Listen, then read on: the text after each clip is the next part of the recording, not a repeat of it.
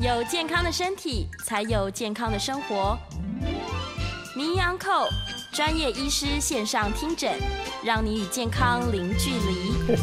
各位听众朋友，大家早安，欢迎来到 FM 九八点一九八新闻台。你现在所收听的节目是星期一到星期五早上十一点播出的名医 Uncle，我是主持人药理诗诗。今天我们的节目一样在九八新闻台的 YouTube。直播当中，欢迎大家来到我们的直播现场，可以在聊天室直接做这个文字的线上互动哦。半点之后，我们也是会开放 call in 的，call in 专线晚一点再告诉他。先来欢迎我们的来宾，台大医院麻醉科的教授宋卫仁孙医师，欢迎。嗨，诗诗你好，我们终于第一次以真面目相见。对呀、啊，好不容易，十二月一号开始。嗯，对，太开心了。好，我要讲个笑话。我们 我们来了一个新的助理，来了两个月。嗯，走在路上我不认识他啊。原来我们从来没有用用这个真面目。有哎，最近很多人都有这个感觉，就是疫情当中才认识的新朋友，其实不太熟。大家很棒。好，来吧，我们今天要来聊这个。之前其实有稍微提过这个话题，就是有些人他可能动不动就说啊，我这里也痛，我那里也不舒服，我心情又不好。然后呢，又常常发生在女生的身上，大家就会说这个人应该是公主病吧，就是娇滴滴。对，我们要帮他证明一下，其实不是公主病。这个公主病，其实我们要担负一些责任了，因为我们听过那个周杰伦的歌啊，啊就说你你就是很娇贵啊，嗯，呃，什么事情都不想做，你就明明就不是一个贵族，嗯，可是你却患了公主病，对，所以。当他被冠上这样一个病的时候，大部分的患者哈，他心里是很不舒服的，不开心啊。对，不开心，他觉得他被侮辱了。对，嗯。不过纤维肌痛症也很很开心，就是说啊，他现在已经迈入十年以上的证明哈。哦。证明的意思就是说，他已经是一个法定的，在我们这个国际的这个。他的医医医学，它有一个 code，给他一个专门的名字了。他已经是连续两年了，连续两两次的改版，他都是已经是在广泛性慢慢这个疼痛里面是大家接受的一个病了。嗯，所以大家不要千万不要再讲公主哈，公主啊，这这应该是皇后。皇后啊，对，现在已经那个证明了，它就是纤维肌痛。对对，我们就不会讲说什么王子病啊。太监病啊，啊，所以我我我觉得，呃，应该让这个把这个对女性的一些污名化拿掉，更何况这个病啊，也不是只有女生才会有的，啊、男生也会得到啦，嗯、对的，比例少一点点而已。嗯，对，纤维肌痛症它到底发作起来，就是这样的患者，他跟一般人有什么样的不同呢？他真的动不动就很容易到处都在痛吗？是的，呃，那我们看看我们的，我今天为大家准备了一下我们的，嗯、我们最近开了一个记者会了哈，是让很多人都知道这件事情。那我们来看一下，我们到底我们最近这十年来，我们为我们台湾的纤维肌痛症的患者啊，嗯，我们做了些什么事情？那首先我们先了解一下，到底这个呃疾病罹患的这个比例到底有多少啊？嗯、那我们可以看到的是。啊，你可以看到，呃，在整个全世界的分布里面，台湾就是红色那个小点啊、哦，对，大概五点八到九点八，非常多耶。哦，这个比例蛮高的哈、哦。是，你看我们现在新冠确诊现在多少啊？全人口超过八百万了哦。嗯嗯，嗯我们两千三百万八百万，大概四分之一人口了哈、哦。是，那新冠的或者这个纤维肌动症，嗯，它的比例比起全世界各个国家。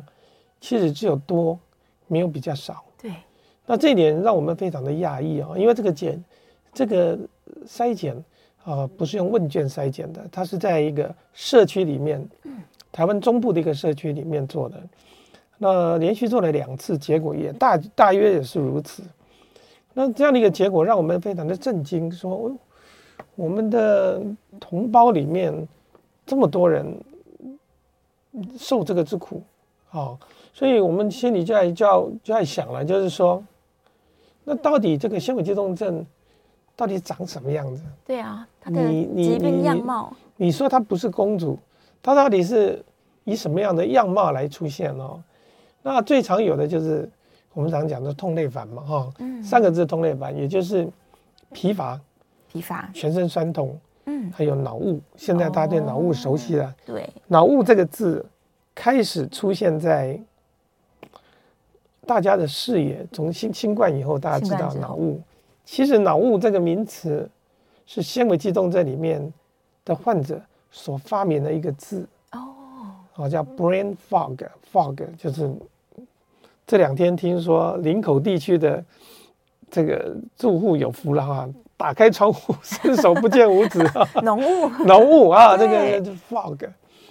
那你你可以想象，你一出门张开眼睛，结果你你脑袋是一片空白，你都不知道在想什么啊，或者你跟人家答对答就是接不上话啊，这叫脑雾。所以大家可以看我们的呃，大家看到的全身性的疼痛。好像一只八爪章鱼在你身上，哇，嗯，这个困困扰的你有头痛啊，牙、嗯、牙关痛啊，全身痛，妇女甚至还有这个，嗯，这个骨盆腔的疼痛。是，可你有没有看到这里面有很多很多的名词？它不同的时间啊，在困扰着我们。嗯，一个是疲倦，他疲倦到每周每天三个小时的时间。他比较像个人哈，哦哦、那失眠、疲劳，上面很多的名词，这个这些名词其实就是我们在做问卷的时候，嗯，患者提出，那他们认为最严重的，哦、所以大家可以看到说，这样子的一个一个毛病呢，嗯，它不是一个单一性的表现，它有时候是疲乏为主，是，有时候是以全身僵硬为主，嗯，那大部分时间它又以疼痛为主。那没有一天晚上是睡得好觉，所以这样的患者，在我们过去啊、呃、一年期间呢、啊，呃，我们有跟全球各个地方各个六个国家，嗯，这几个国家呢，分别是台湾、中国、泰国、土耳其、墨西哥、巴西，我们做了一个比较广泛性的一个调查哈、哦，看出来结果，你可以看到这个数字非常的惊人哦，大家如果看这个数字。八成以上的，八成以上的这个这个病友，我们不要讲患者，患者有点那个病友啊，他的日常生活、社交行为、工作，还有跟他的一般的所有的性行为，哦，他受到很严重的影响。是，那这个影响让他觉得他跟，他可以不叫做一个正常人，嗯，他可以用疾病来形容这件事情。是。那那那整个，那你说这个毛病这么严重，那是不是很容易被诊断呢？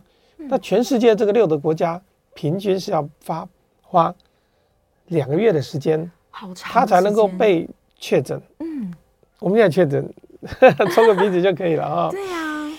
那纤维肌动症，在我们去年的普查六个国家里面，嗯，要花八周。是。但是记得这个数据哈，这是六个国家哦。我们台湾的情形比这个，你你猜是少还是多哈？应该是这非常特别，我我很难理解这件事情。对，我们的医疗水平，嗯，跟其他国家应该是更发达才对，更高的。然后超过六成以上的人，嗯，他没有办法跟家人正常相处哦，包括夫妻，嗯，父母，哦，跟父母没办法交代，是。啊，对他的子女呢？也也也不知道怎么跟他共同有共同的话题，就是说运动嘛，吃饭嘛，叫你做一些有助于身体健康的事情，好像你都很抗拒，其实他就做不来啊。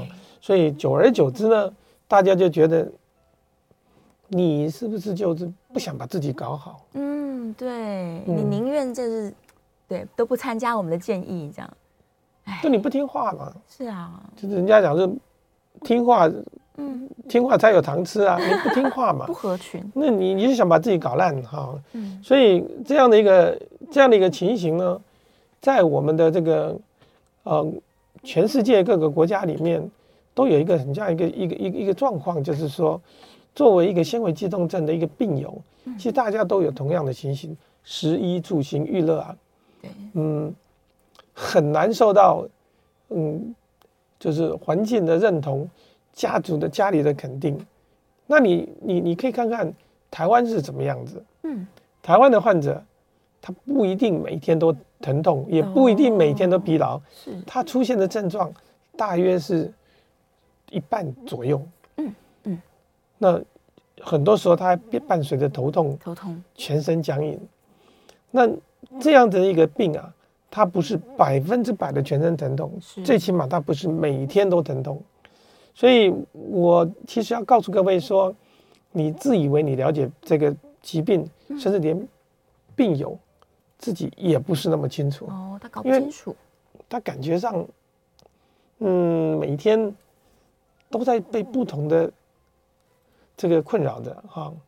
就是有时候我头痛，有时候我僵硬，这样吗？各种症状是这样来来去去的，或是他有时候正常，有时候疼痛。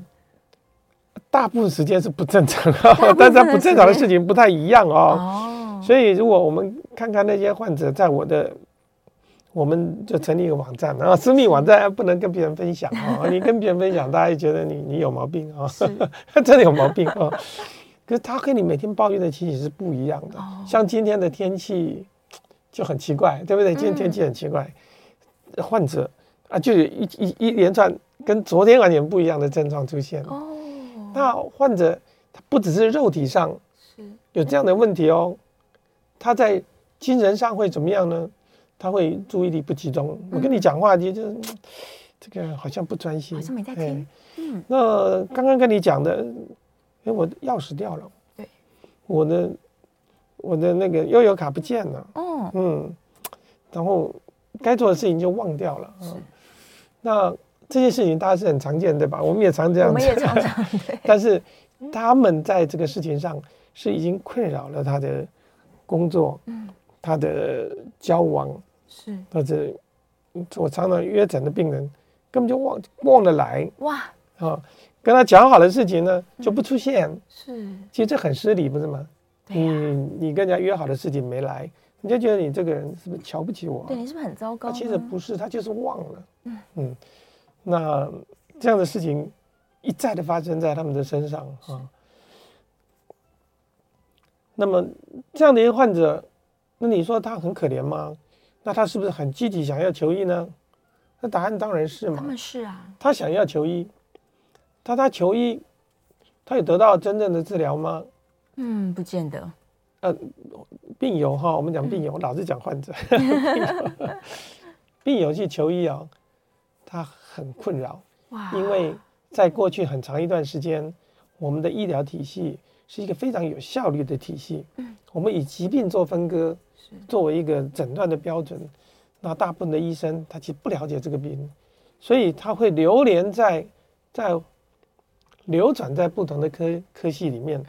啊，常有的就是在内科啊，内科、精神科啊，神经科啊，复健科啊。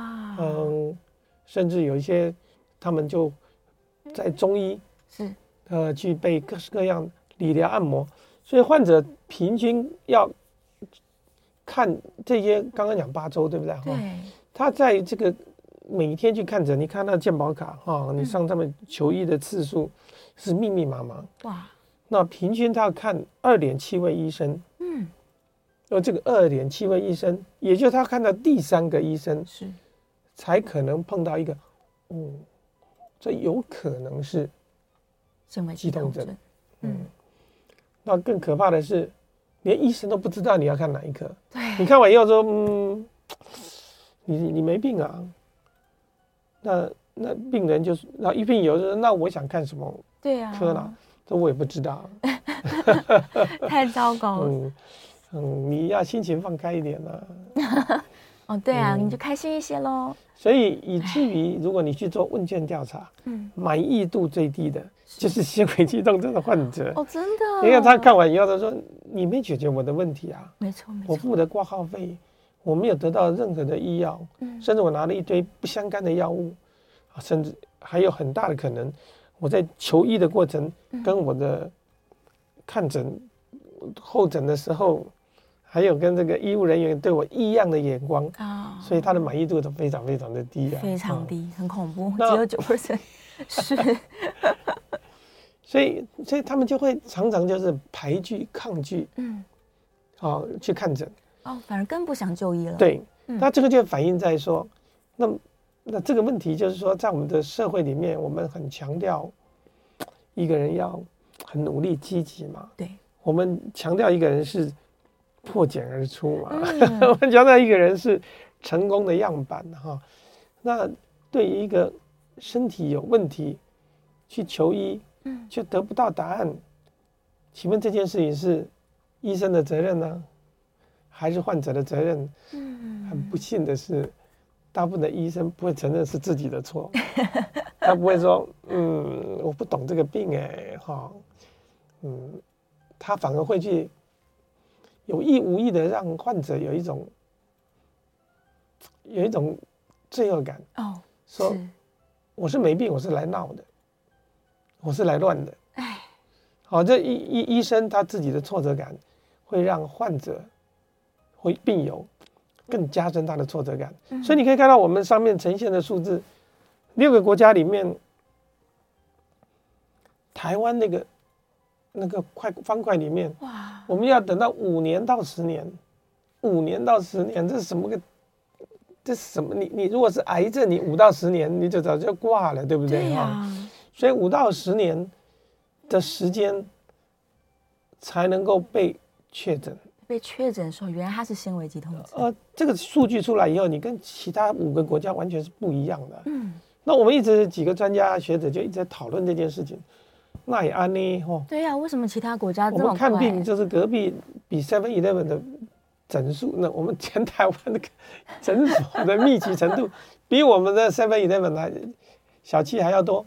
对呀。那我哭灵，你说你走出门看不到，那事实就是如此。是。那也就是说，医师啊，亏欠病人。嗯。这个社会对不起这个患者。那我们的病友，他长期被躲在阴暗的角落里面哭泣啊。嗯。所以还被人家称为一个公主啊。对呀。嗯，所以这些年我们就才会想说。那不应该这样子啦！我们要让患者知道，嗯，我们这个怎么样才能够真正的勇敢的像其他国家，这几个国家都不是什么医疗医药发达的国家。啊，中国大陆，小于六个月，一半以上就看到了。嗯，这是台湾吗？怎么可能呢？真是不可思议。哦，那我们，我我我们是不是发生什么问题？所以你会发现。患这个所谓的病友或患者，嗯，他在这个网络上搜索哈、啊，哦，我们花很长的时间，全世界都一样。是，那尤其是我们知道现在网络讯息的媒体非常多，嗯嗯，我们会看到各式各样的，哦，告诉你的指引的，那特别是在纤维肌痛症这样的的病友，因为因为他得不到医疗医师很。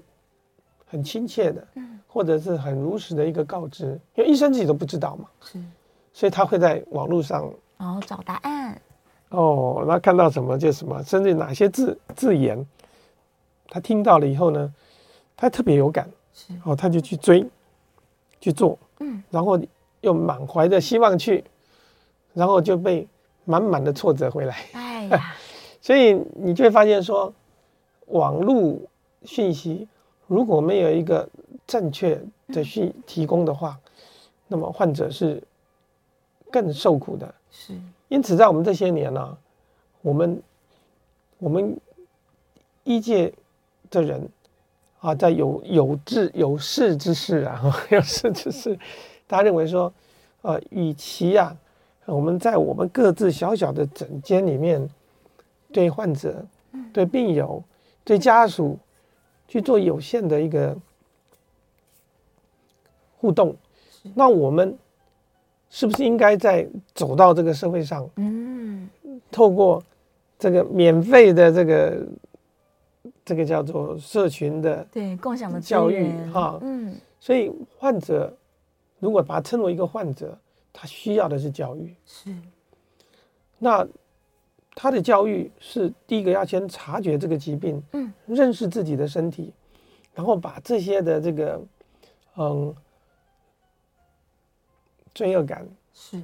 恐惧感，嗯，啊，自卑感拿掉，然后在我们的这个社群里面，在我们的互动的过程里面，包括你的医护同仁是。呃，包括你的同仁呐、啊，同事们、同事，你的工作场所，嗯、你的家庭，那这些人，他需要也同步被告知。嗯，那这些这些告知的做法是谁来做呢？那我们就要提供很多的讯息嘛，是。去把这些负面的、错误的，嗯，只是为了商业的目的 的资讯，这个事实最清楚了啊。我们一些。不实的，呃，食品广告，对，他就抓紧了患者这种恐惧的心态。嗯，我没有被充分学习到的知识呢，所以他们就去购买啊。是那所以要告知什么叫做有效的治疗？有效的治疗，有效的治疗一定要是从专业的医师，嗯，专业的这个药师，还有一些我们的。嗯，医疗人员呢、啊？对，一起大家用口径一致的方式来告诉，否则你本来就弱势，嗯、本来就没这个经济条件比较差一点，就你把你的所有的积蓄孤注一掷，嗯，在无效的治疗花完了，等到真正有效的治疗来了，他不只失去了信心，他想要做啊，嗯，他也没有钱呐、啊，所以有效的治疗必须。更早的被提出来是，那这个病它本身称为是一个病，那是有道理的，是。因为它在肉体、在心灵、在你的心理上，它是要长时间的困扰着我们。嗯、我们即使是有效的治疗，它也要花一点时间，是，所以不是说哦我。吃一颗神奇的 仙丹就好了。有效的追踪，它必须持续，然后再有信任感，嗯，在有安全感的一种互动的情况之下，建立一个长期的关系。嗯，因此我们在一个这样子的一个条件之下呢，我认为，嗯，我们的这个患者需要的是健康教育、被理解、有效治疗、持续追踪，是是可以。做得到的，一定做得到的，可以帮助到他们的。好，我们稍微休息一下，进段广告，广告之后马上回来。回到 FM 九八点一九八新闻台，你现在所收听的节目是《名医央后》，我是主持人要李诗诗。再次欢迎我们今天现场的来宾是台大医院麻醉科的教授孙伟仁孙医师，欢迎。哎，诗诗你好。嗯、好，我们回来了。刚刚说到有效的治疗是非常重要的，嗯、那我们就要请教授来分享一下，到底你这个。不是公主病的纤维肌痛症，它的治疗怎么办呢？那大家都知道，如果你是得到高血压、嗯，糖尿病，那你不是只有吃药，对吧？对。所以，我们来看纤维肌痛症也是如此哈，它不是完全靠药物。如果光靠药物治得好，那这个问题就非常简单。嗯。然后我们先看我们的我们的这个。它分为是药物治疗跟非药物治疗。非药物治疗。我们先讲讲非药物治疗哈。嗯嗯。既然我们说你是公主嘛哈，证明你不是公主嘛哈。对。那非药物的治疗，那就当然是啊、呃，就是我们日常生活的作息开始。嗯。啊，我们很多的患病友或患者就会去定时找这些物理治疗、推拿、理疗、针灸、运动，去改善生活。那甚至我的患者里面有很多本身就是很积极运动的这个体能训练的教练员哦，是哦，还有一部分是是很很很有名的，我们讲的是这个歌手哈，甚甚至是这个嗯专业运动员，嗯，那这些人你说他没有运动，这是错误的哦，甚至很有可能是因为运动过量所造成的，嗯。那另外，当然，他们的在心理层面上面，现在在我们的社会上已经开始很普遍，大家可以去接受心理的咨询。对，在我们疼痛门诊，台大疼痛门诊，我们会开一个礼拜会有两节的，请这个心理治疗师啊，哇，来跟大家做咨询。这代表说，哎呀，疼痛不只是肉体上的困扰，对，心理层面也要加以处理。是，嗯，那药物，那当然就是我们的擅长的。嗯，那。药物里面有所谓的抗癫痫的用药，是。那抗癫痫不是真正说你会抽筋啊，这个口歪嘴斜，然后流口水，不是的啊、哦。这个药物它只要是一个安定、神经钙离子通道的这样的一个啊一个稳定的药物。是。那另外最有名的像千优解这样的药物呢，嗯，就是跟我们的嗯血清血清素有一点相关的。那患者啊，常常会觉得说我在吃忧郁症的药，我好像你你把我当成什么了？对呀，我没有病啊，嗯，我家里和乐啊。他很排斥你这个污名化，就像做公主病，那会跟他说啊，这个剂量啊，不管是抗癫痫或抗忧郁，这个剂量啊，是远低于他真正在抗癫痫跟抗忧郁，所以我们是用这个药物的。很低的剂量来治疗这个病，大家刚好用这个病来来来做哈。嗯嗯。那所以，如果我们针对一个患者，如果你今天被告知你 很有可能是纤维肌动症，那方法当然有很多哈。做一些问卷，我们就可以看得出来。那我们如何去开始你这个这个嗯？开启一个我们有效的这个对抗疾病的一个过心路历程啊，嗯，那无非就是从教育开始嘛，是啊，因为这是你的责任呐，你不能怪父母亲啊，你不能怪你先生啊，你不能怪这个医生把你开刀造成的等等，所以一旦我们被确定，嗯，或者疑似啊，那我们要开始调整我们自己的生活的作息，啊，很普遍的，在这些患者，他这一段时间突然病情会变得很难接受，很大一个部分就是生活作息改变了。哦，呃，举个例子，嗯，责任变变大了，升官了，嗯，那个生意变差了，啊，又更努力了。嗯，那还有一些像疫情的关系，嗯，很多的工作有些调整，是。那更大的一个部分是患这个病友，他因为身体状况不好，他说：“那我就请假，常常请假，请假又不被谅解，嗯，所以嗯，生活作息上，他不再是他所原来的诗诗，或者是原来的孙某某，他觉得自己换了一个人，所以他寻求一定要去接受药物的治疗，是，然后。”让这些运动，让这些心理辅导，嗯，能够成为你的治疗的一小部分，嗯，因为你症状的改善，哈，这你的症状的改善跟你的这个，嗯，控制是属于是是属于你的可控的因子，那疾病、天气，嗯，还有别人对你异样的眼光，是，这是你不可控的因子，嗯，我们可控的。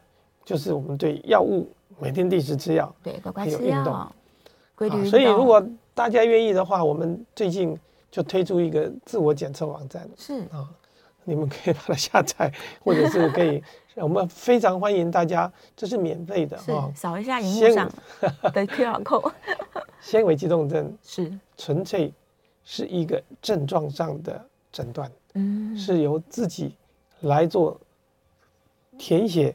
这些勾选就可以勾出来的，是就像忧郁症一样，嗯，可以自己评量，不是医生用什么抽血啊可以验得出来的。嗯，那这样的一个网站，我们欢迎大家多多利用，这也是我们疼痛医学会对大家做的事情。是，然后在这个呃媒体上，你也可以看到很很多，我们也设计的不同的这个运动的方式。嗯，比方最有名的就是太极拳。太极拳呀，因为。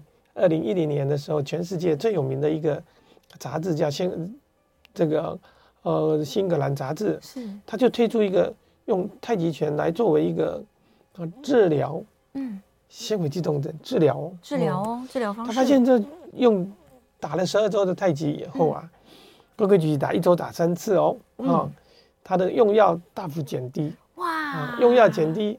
他的生活形态改变。是。啊，比起比起只是做拉筋啊、瑜伽呢，改善很多，更好。那我们当然是说心肺功能对步行，如果你可以，你也做一点肌力的训练，的训练，但是记得不要做太强的肌力训练，因为太强的肌力训练，一如我刚跟各位说的，我的患者里面有些就是体能训练员，所以啊，过犹不及，经过哈，过犹不及，而且很多时候，我们之所以从这样只是一个困扰变成一个疾病啊，很多的患者从病友变患者，都是因为。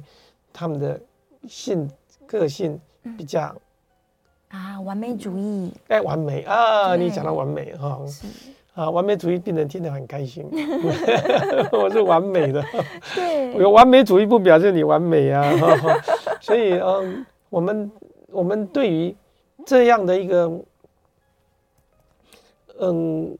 过程当中，其实是要去多了解自己是。什么样的人格特质，嗯，导致于你会给自己上螺丝，上到最紧啊，螺丝呀，嘎螺丝呀，哈，screw，越转越紧，到最后你要转回来的时候，发现转不回来，螺丝帽，Vicky 啊，你转不动了，卡在里面，卡在里面，那个被你用力太太紧了，卡太紧了。是，那这个药物里面，呃，有很多的药物。大家可以看到，嗯，我们用了各式各样的药物，不同科的医生他会开很多的药物给你。对，那这诗诗是专家了啊，诗诗我看 很认真在看这两个药物。对，其实其实在全世界，大概就只有两种药物是被核准适应症的啊。嗯，所谓的适应症，是是要不跟大家讲什么叫适应症？适应症就是专门用来治它的啦。对对对，其他的叫做辅助。这叫这叫非适应症嘛？这个用这个叫 off label 叫什么？哎，哎，off label 就是哎非典型的使用吧？啊，是是是啊，比方说你吃维他命 C 治感冒，对，是那喝水要要怎么呃治疗怎么聪明啊？所以这些这两个病这两个药物，一个叫做呃嗯利瑞卡，一个叫千优解，这两个药物就是我们现在合法可以使用。嗯，虽然这个使用上面大家多多少少会有一些。不太习惯，是，但是因为他开始使用啊，他要一点点时间去适应啊。哦嗯、那么我们，嗯，没有了。我们对于患者的需求啊，我们认为说最好的是，嗯，要能够根据他的反应，是，而不是一一一心一意的，就只是一心一意的，只是往这个。好，一心一意的只是要调整啊，医生自己习惯的。OK OK，停，这可以停掉了啊。那我我想大家可以看到的是，医生也很努力想要改善这个环社会环境，是对患者、病友、家属，还有整个对他们的一些误解，我们把环境改善了。嗯，那剩下就是我们的病病友本身呢、啊。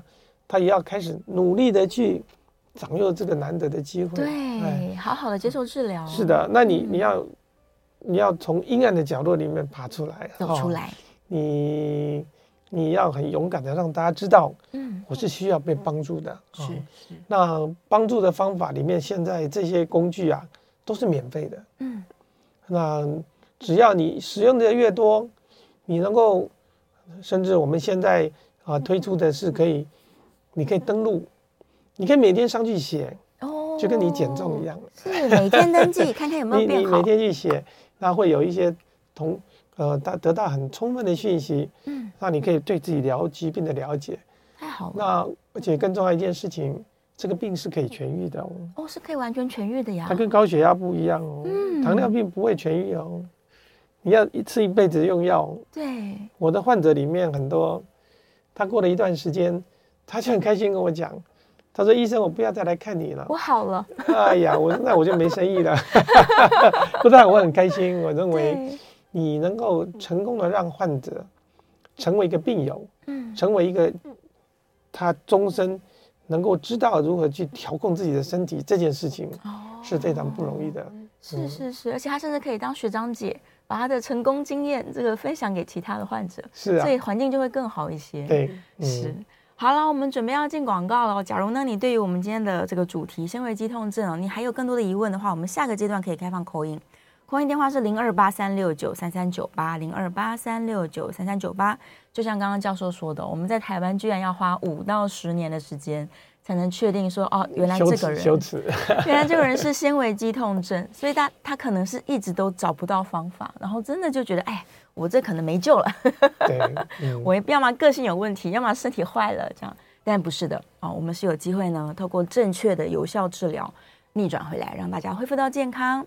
好啦，准备进广告喽！广告之后回来继续来讨论纤维肌痛症的问题。欢迎回到 FM 九八点一九八新闻台，你现在所收听的节目是名医央叩，我是主持人药理诗诗。我们再次欢迎今天的来宾，台大医院麻醉科的教授孙维仁孙医师，欢迎。哎，是。好，回来啦！我们先看一下线上的问题。其实我还有几个问题，但是我们先来回答一下线上的好了。嗯，燕良说，纤维肌痛症的临床症状很多病都有哎，所以他就会混在一起。是不是这也是一个他会被拖这么久的原因？你就完全讲到重点了哈。我们刚刚就说了，我们第一个毒性看起来就是一个非常复杂，嗯、对，嗯，很混乱的一个病，但基本上它不不拖三个主轴，痛累烦，痛类烦，那就是脑雾。你先可以讲，嗯，呃，它这三个毛病交错在一起，它比例不是一个全然的，它一个不同时间的出现，那好，那。呃，不同的人他的困扰的情况不一样，是，所以过去叫慢性疲劳症候群，哦，甚至有些时候叫做自律神经失调，是，有些人就是说我这个是叫，诶，这个叫做嗯，这叫什么呃压肌痛，那个这个叫什么肌筋膜炎，哦、听过肌筋膜炎啊？是是是，那这些名词都对，嗯，但是如果你治疗失败或治疗无效，你就要必须要考虑。它更高层次的控制，那就来自中枢神经系统，嗯、这是纤维肌痛症的一个最主要的一个一个最基本的原理。哦，原来如此，所以它的确是会跟其他的疾病比较难以分辨出来，或者是就是共病在一起，嗯、对，同时发生的。嗯、然后理学检查，哎，刚刚教授是说，其实呃，透过问卷反而是比较精确的。对，最简单就是问卷，嗯、所以等于我们会特别在节目结束之前呢、这过程中会给把那个。QR code 给大家放大啊！对，嗯、呃，我是非常鼓励这个，现在都是有所谓的登录系统，嗯，而这个登录系统，你的各自完全被保护哈。是，如果你有怀疑，你有怀疑，我相信已经很多人在讲说。嗯不想让人家知道哎、欸，对呀、啊，嗯，这是我的秘密，那就自己秘密做嘛。对呀、啊，就自己扫下来自己做。如果你做了以后，你你会发现你你你会非常非常有感啊，非常有感，太好了。嗯、来电话线上有听众朋友 call in 进来。好，两位好哈，李小姐，请说。请问医生一下哈，嗯，那我那个 对不起哈，那个白内障我是检查是零点二五视力嘛哈，可是我都看得还很清楚哈。哎，请问医生一下哈，那如果说一定要零点多少，一定要去开刀呢？啊，好，这个跟肌 动症没有关系。啊，不，跟跟年龄很有关系。我自己在接体检的时候也会发现，当我瞳孔放大的时候，嗯，这个周边呢就会有一些雾雾的。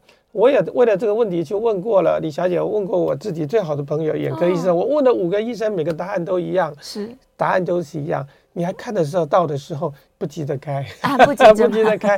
啊，因为开的方法也非常的多哈，是。而且现在方式也都很好，嗯、所以你放心，你跟你的眼科医师讨论，他一定会给你满意的答复。是，嗯、好，接下来我们再来看看线上哦，刚刚说问卷其实就可以帮助你加速确诊了，然后肌痛症的患者他们是会痛到睡不着觉的吗？哦、呃，是的，呃，是这个标准就是失眠，就这个嗯嗯很很具有指标性的一个。嗯的状况，一个呃代表性的一个呃，它标准的一个症状之一啊哈，但它的失眠有点不太一样哈。嗯嗯，我们都会失眠的，难免喝一杯咖啡啊，心情不好啊。嗯，但是他的失眠是一个长期慢性的失眠。首先，他是入睡困难，不见得是每个人都有。是，他往往是他的这个睡眠品质是沉睡，就是我们的脑波的那个波动。它很难进入到深层的睡眠。哦，是，因此，呃，常常会有个抱怨，就是说，惊醒，嗯，然后做噩梦，那醒来觉得很疲倦，我们叫做没有恢复性的睡眠。应该说睡眠起来一身就是充电了，跟小孩子一样一觉而起，然后就是到处去嘛找东西吃啊，对不对？啊，不是啊，这些人醒来啊，跟一条虫一样啊，就这个起不来，然后呢，这个身体僵硬，嗯，然后觉得。脑袋昏昏沉沉。然后这个睡眠不仅没有达到修复的功能，是给他带来很大的一个沉需要啊，有时候需要再补眠。对，所以啊，这类的睡眠的障碍的患者哈，嗯，嗯，往往去求助各种呃叫做睡眠中心啊，是做事各式各样，他们就是检查，对呀，带脑带那个脑波图啊，然后跟你讲说你有点睡眠中止症候群哦，嗯，啊，带了各式各样的辅助的工具，结果发现他其实是因为中枢神经系统。在睡眠的时候呢，他一直保持着一个很亢奋的状态，哦，他一直还是很担心身体是不是受到一个破坏，所以他就一直警戒警戒。嗯，那这个是需要药物啊，因为这个药物其实是有帮助的。刚里面有提到妥付脑，妥付脑是一个很好的抗忧郁的药物，但是它有个更好的作用，就是帮助睡眠啊。嗯。所以的确是有用的。好，来哦，是的，呃，那剂量不用太高，不需要太，十毫克就可以。是是是。电话线上有刘小姐，刘小姐请说。哎，我请教孙医师哈，我七十岁，我现在全身痛，嗯、而且我在那个右边的那个髋关节那边，嗯、我有到复健科医师帮我做。应该算 PRP 的一种，他针水打下去，然后结果抽出来的水是浑浊的。他说：“那我有钙化。”我做了三次有比较好，可是现在又变成越来越痛，我会痛醒，然后就是像刚刚医生讲的，睡眠品质很差，睡睡醒醒痛这样。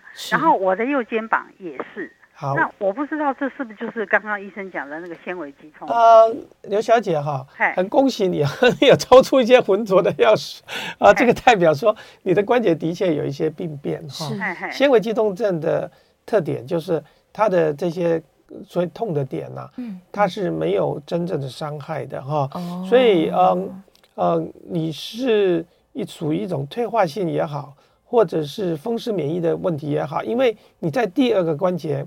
出现问题了，嗯，就是你的右关节也出问题了，所以这件事情给我们一个呃一个暗示，就是呃你这几个出问题的关节啊，还有没有出问题的关节，它只是还没出问题而已，哦，所以你要跟啊、呃、这个复健科医师哈、啊、骨科医师呢啊随时密切的注意，就是如果有任何一点伤害，这个伤害很容易累积，嗯，很容易积水。所以你要尽早的去治疗，嗯，好，不要等到痛到不得了了，睡不着了再去治疗。所以像包括髋关节、呃，你的肩关节，嗯，一样也可以找复健科医师做超音波检查，嗯，看看有没有积水啊，甚至再抽抽看有没有一些这个啊发炎的物质出现。是，那如果你都没有治疗，经过半年以上，会有第三个关节出现，那这很可能就变成了。纤维肌痛症，不过原发的这些点还是是我们治疗的最主要的一个对象哦。是是是，哇！所以他假如原本的这个发炎不经过治疗，拖久了就会产生另外一个。当然当然，就是我们叫手术失败症候群，那通通是变成我的病人了。哎呀，那我们当然就吃不完了。不过我们不希望这样子哈，原发的疾病还是要好好的关注。嗯，好。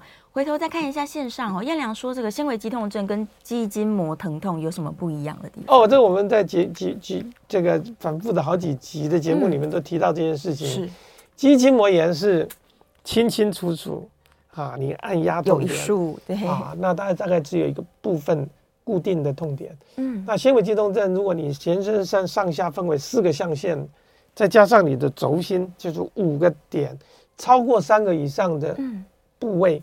然后有不同时间轮流出现的啊，它不会有局限性的，这个就不是肌筋膜炎了。是肌筋膜炎常常是什么投手啊，嗯嗯，嗯啊，或者是我们劳力工作者，呃，固定你你打这个 PowerPoint 然后半小时以后就是筋膜酸痛，这是肌筋膜炎。是那这个很容易用按摩啦、推拿、呃注射就改善，可以处理。可是纤维肌痛症不是这样子，因为它一直不断的跑轮替。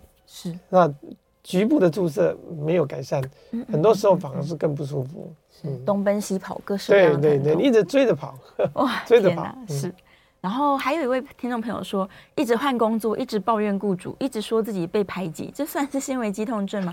他要有疼痛才行。是，如果只是心理上的，可能还还不会被归因在这吧？教授怎么看？啊，这是一个结果嘛，是就是说，呃，你在你的工作职场上呃一直得不到肯定，你也不喜欢你的工作，你老板不喜欢你，也许是能力的问题，哦、也许是自己的体能赶不上，是。啊，也许就是单纯你自己不开心不快乐，嗯，这个我没有办法用这个结果作为诊断的依据，是。诊断的纤维肌痛症还是不外乎是全身性性的全身性的疼痛，对。啊，广泛性、全身性的疼痛，嗯，啊，疲倦，然后加上这个脑袋不清楚，嗯，当然，如果这三项都一直是困扰着你，你工作怎么会好呢？对呀、啊，你的老板怎么会喜欢你呢？就是看你就讨厌，你别说什么。如果你有一个这样的员工，嗯、每天在你下面跟你捣，不要说捣蛋，对不起，就是每天你交办的事情他做不好，嗯，我相信大家都不开心，是、嗯，不管你是员工或你是老板。嗯，所以，我们还是回到，就是我认为对各位而言，嗯，你不需要去问纤维肌动症的这些结果，而是应该仔细的啊去看一下，到底纤维肌动症是长什么个样子。嗯，你到底在这个里面，这个这个选项里面有几项？是。那我也很希望各位能够上这个去去点选，对，你给我一些回复，我们都可以看得到。嗯，啊，那你随时给我们一些。回答是太好了，在这个直播画面底下，我们的 QR code，你把它扫一扫，然后问卷填一填，应该就可以自我先做一个检测判断了。对呀、啊，那更多的问题，也许就可以到门诊去找。是的，是谢谢大家，谢谢，我们下次节目见喽，拜拜，拜拜。